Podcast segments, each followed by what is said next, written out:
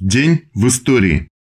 21 апреля 1735 года родился Иван Петрович Кулибин, великий русский изобретатель-самоучка из села Подновье Нижегородского уезда. Кулибин прославился на весь мир конструированием оригинальных инженерных сооружений от микроскопических до гигантских.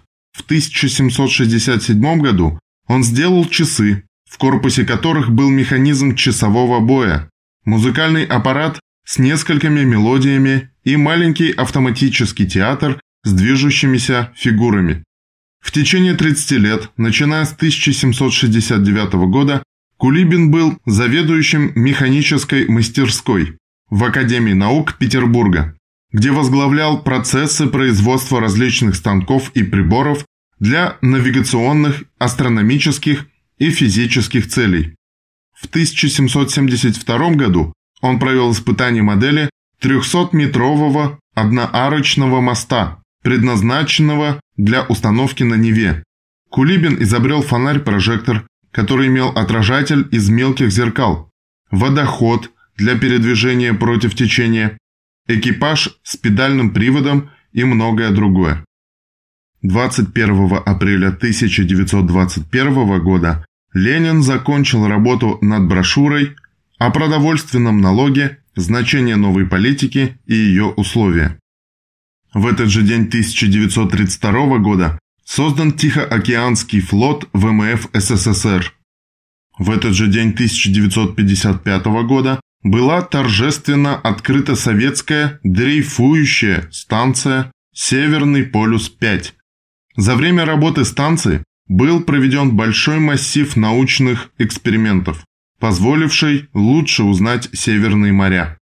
21 апреля 1964 года начался поход атомной подводной лодки К-27 Северного флота в экваториальные районы Атлантики.